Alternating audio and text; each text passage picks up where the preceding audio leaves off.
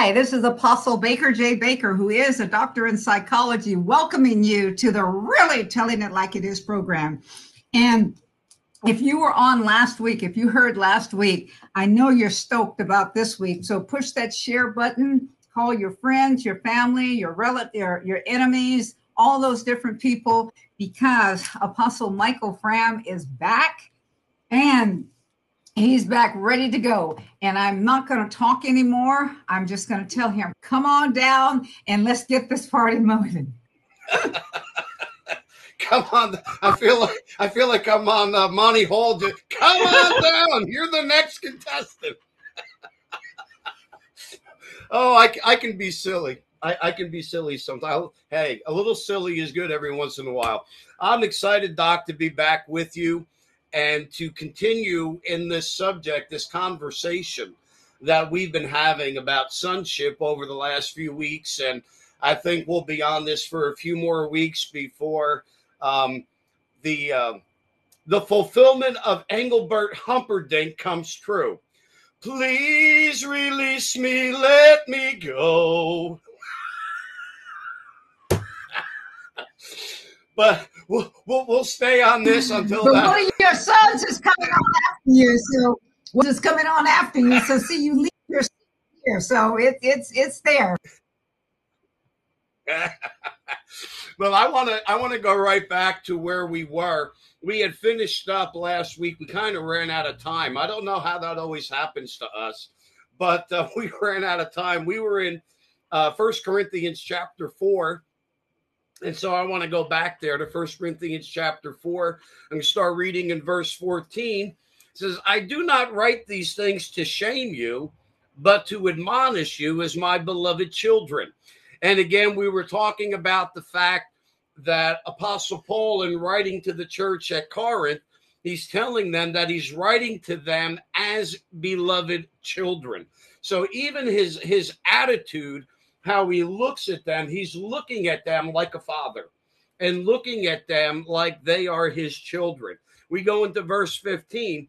For if you were to have countless tutors in Christ, some translations say instructors, some say teachers. The Greek actually says boy teachers. If you have countless tutors, instructors, teachers in Christ, yet you would not have many fathers. For in Christ Jesus, I became your father in the gospel. I'm reading this out of the New American Standard Bible. I exhort you, therefore, be imitators of me. Verse 17, for this reason I have sent to you Timothy, who is my beloved and faithful child in the Lord.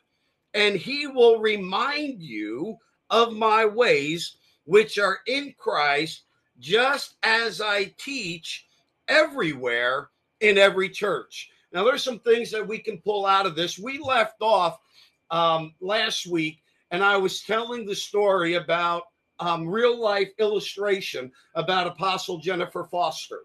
How, you know, I've known her for about a year, I guess, at this point, and it started out in the relationship where I was drawn to her, she was drawn to me. She came into love and unity. She was drawn to Apostle Cal, who's your brother, who's my brother. She was drawn to you through Pastor Lanzine, who's your daughter. It's like we're, we're just like one big happy family. And then she was was drawn to me, and so she was looking at you like your Mama Baker, and she was looking at Apostle Cal like he's Papa Cal and she's looking at me, she doesn't know what to call me. And I said, Well, you know, Apostle Cal's my brother, and we work together. And, you know, I love him and trust him. He loves me and trusts me. I said, If he's your papa, I can be Uncle Mike. And so she was like, Okay. So she started calling me Uncle Mike.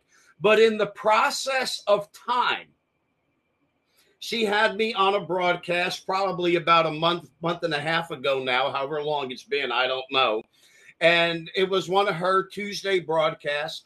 And she had Apostle Barry Cook, who's also another member of the senior council, dear friend of ours. She had Apostle Barry and I on, and we were talking about the difference between mentors and fathers. We need mentors and what mentors give us, but we also need fathers and what fathers give us. And we get different things from mentors than we get from fathers.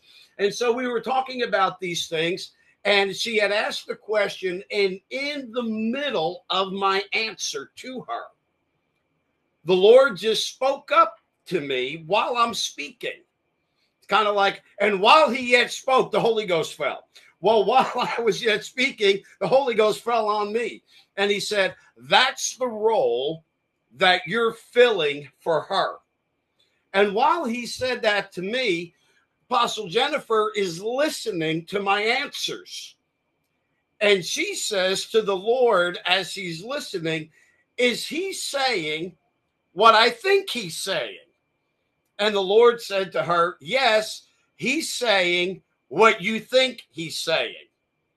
Now, I didn't know that the Lord said that to her, and she didn't know what the Lord said to me.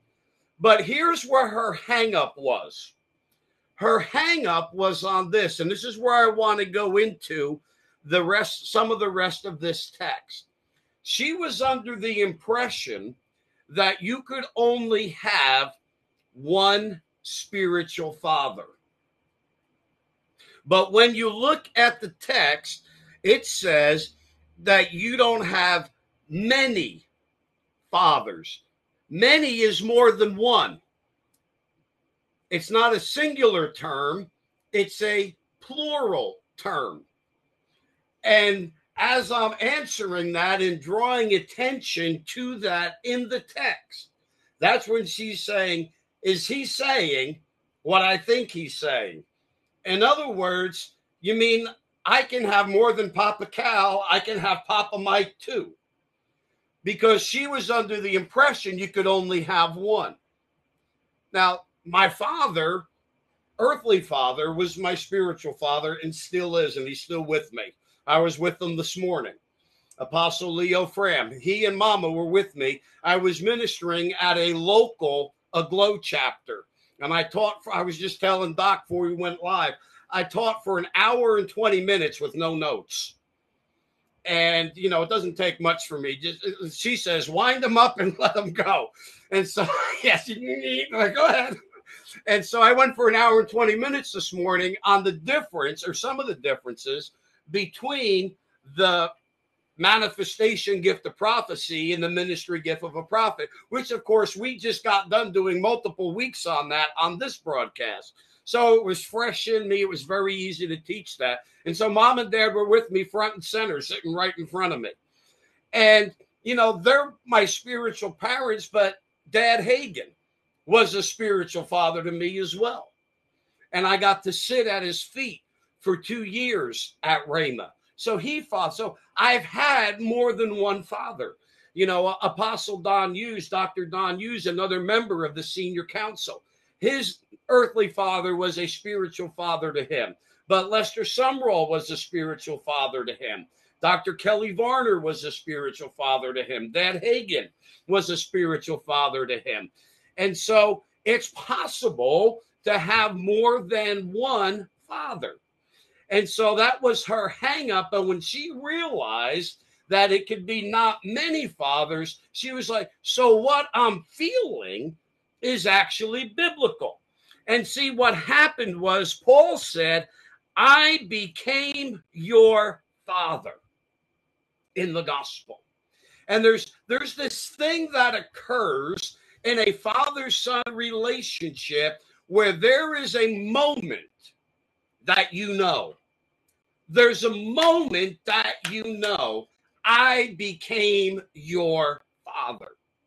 And I'm going to go into this more and more as we go through this conversation, but it's got to be witnessed on both sides. That's excellent, Geneva. Geneva just posted in the comments different fathers speak to different areas in our life. And that's absolutely correct.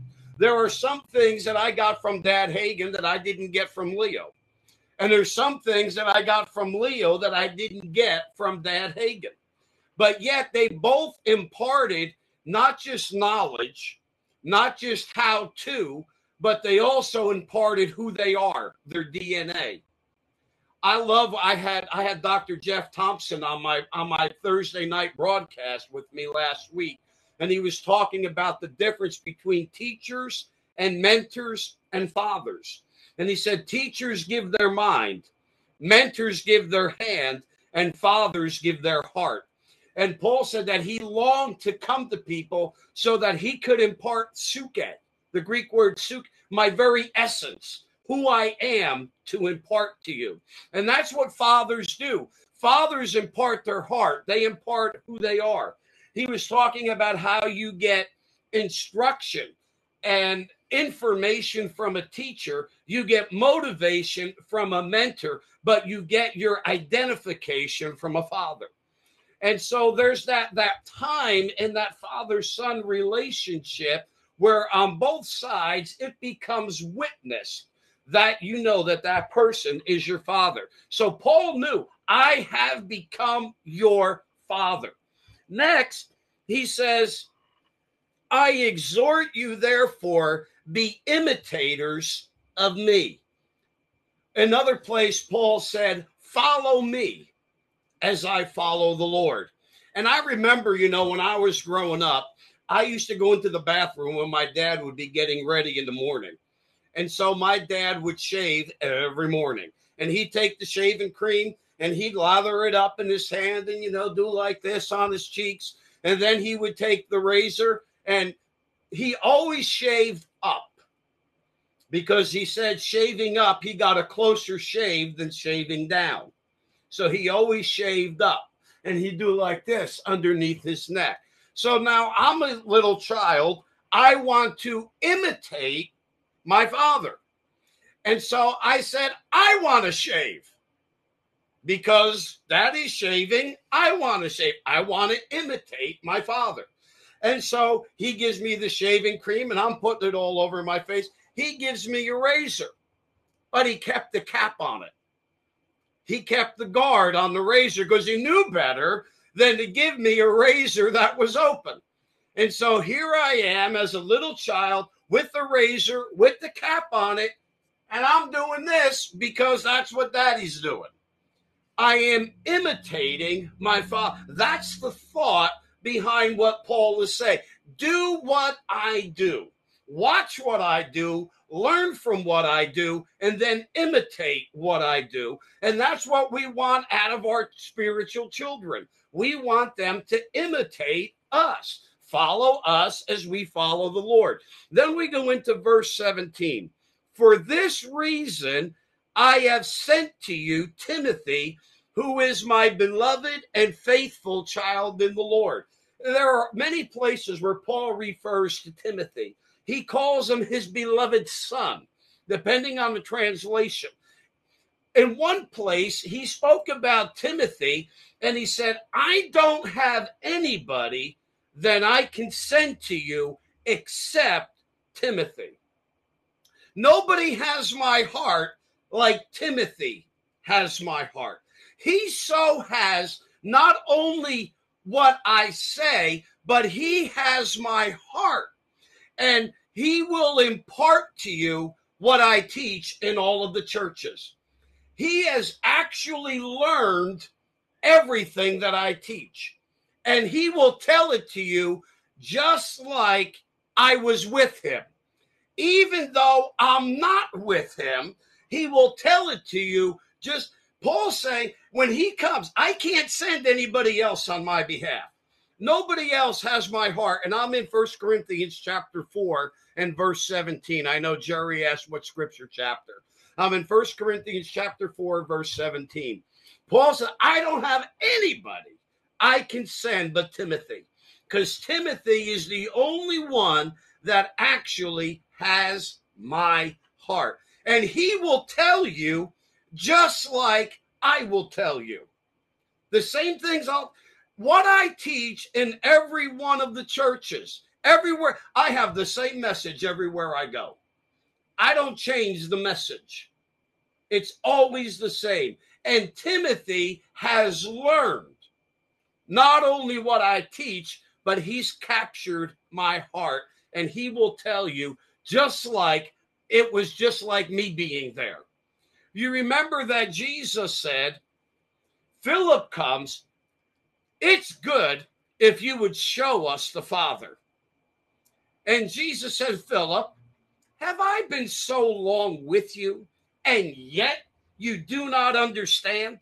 If you have seen me, you have seen the Father also.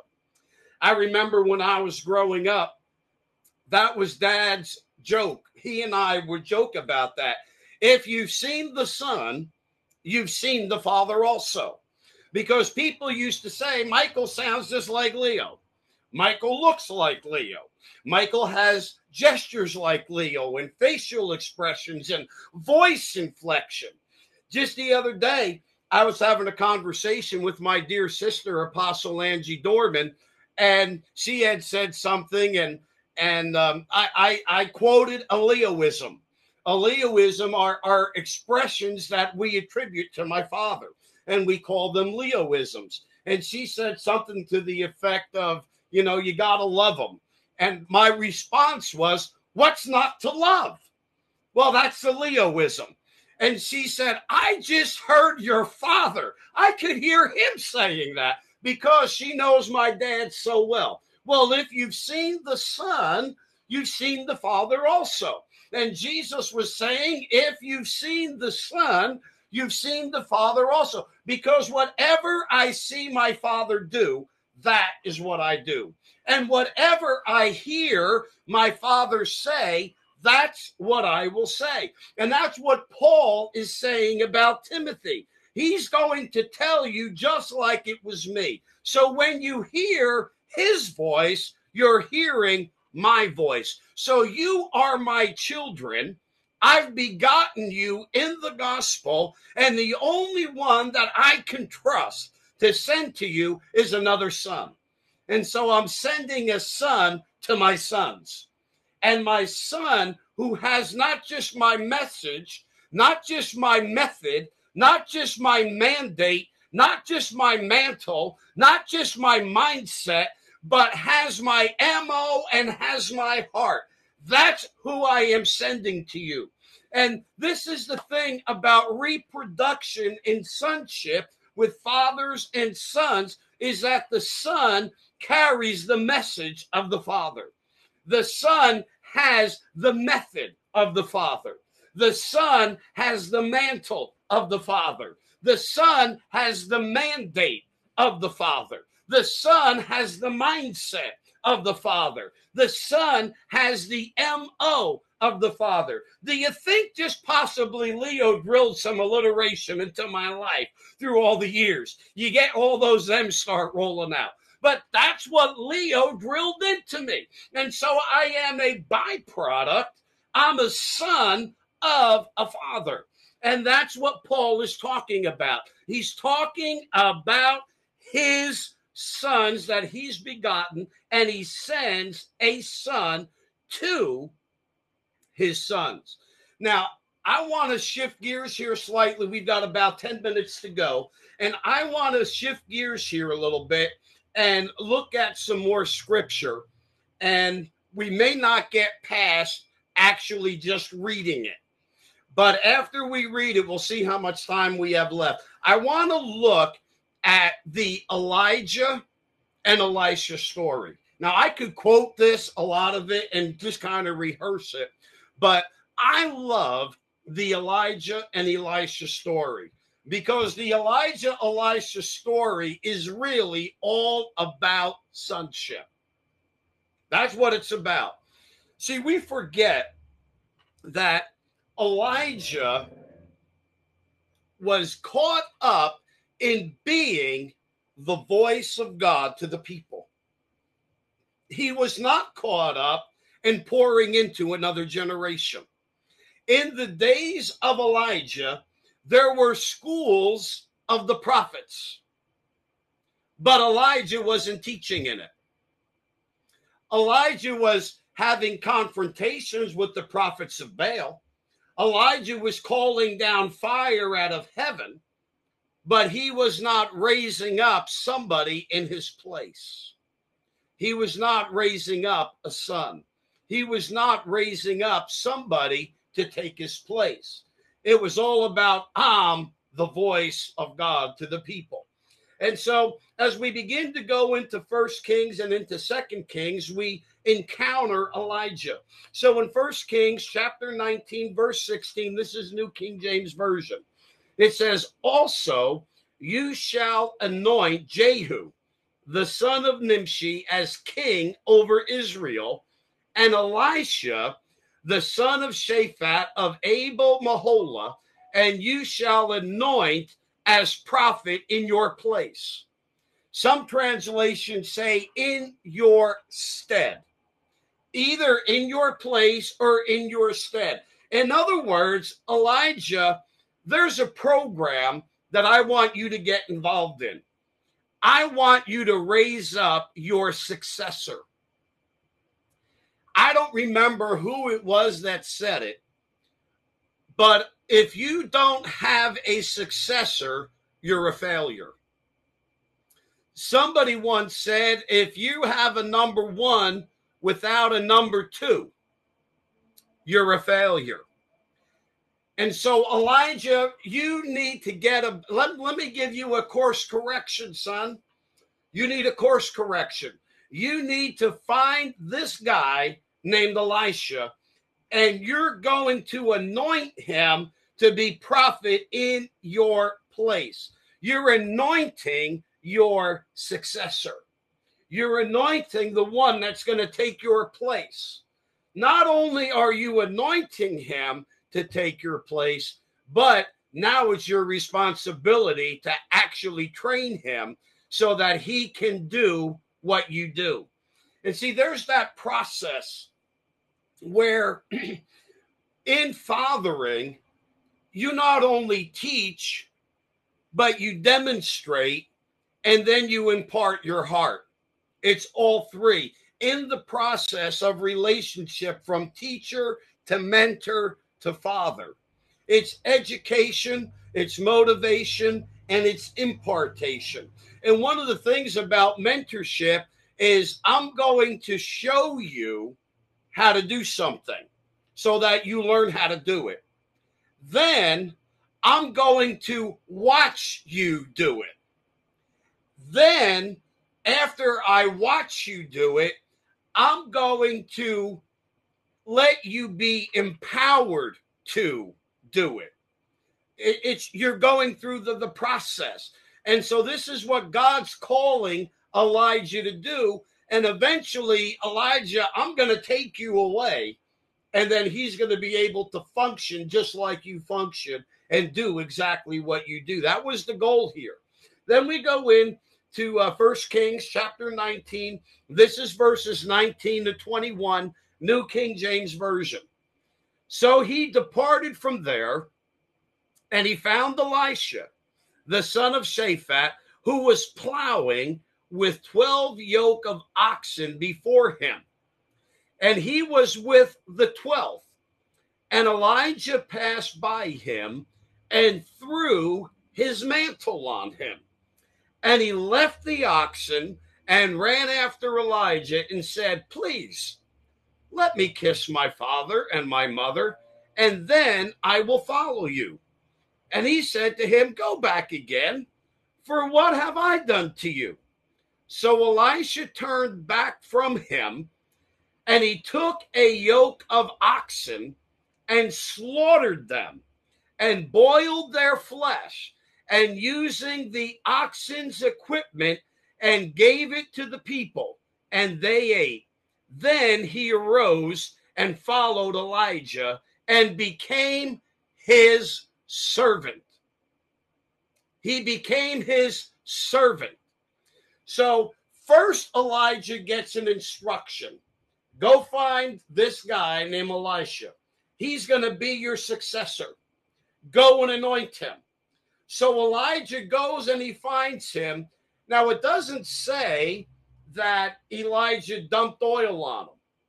What it says is that Elijah took his mantle and threw his mantle on him. Now you have to recognize and understand what that mantle symbolized. That mantle was a symbol of his call, of his function, of his office as a prophet. Now, Elijah throws the mantle and keeps walking. He doesn't even stop. But when the mantle was thrown, Elisha had no question as to what that signified. Because Elisha knew what that mantle was representative of. And that's why he said, Hey, wait a minute. Let me kiss mama and daddy goodbye. And Elijah's like, What did I do? And he's still walking.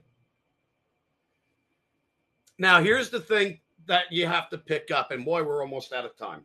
We'll pick it up here next week. Here's what you have to pick up. Number one, Elisha was plowing with 12 yoke of oxen.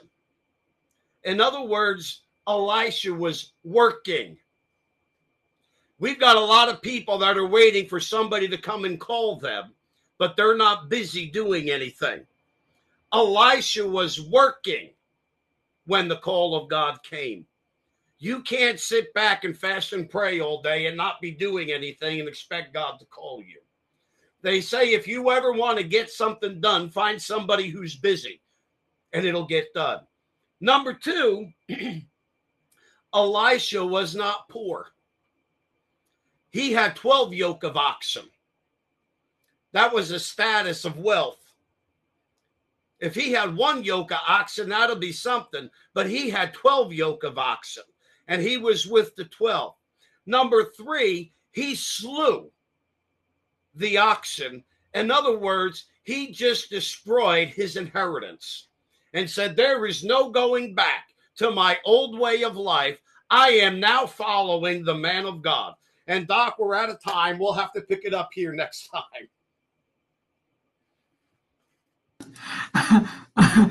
okay. I don't have much to say one of the things is is that when you talked about many fathers, I actually father uh, someone with Apostle Don, and I father I, I, I, I have I have father with a number of different people. So it's not just you know people need to understand that uh, it's not just that one thing or that one thing uh, that one way.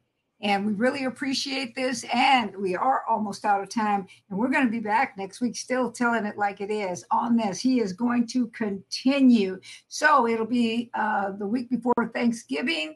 And this, uh, you'll need this to go into your family stuff because me as a therapist, this is my busiest time of the year because people have so many problems. But listen to Apostle Michael Fram next week, and you will be able to understand fathers and and and relationships when we're back next week to really tell it like it is. Bye bye. Come on, wave at the people. Thank you.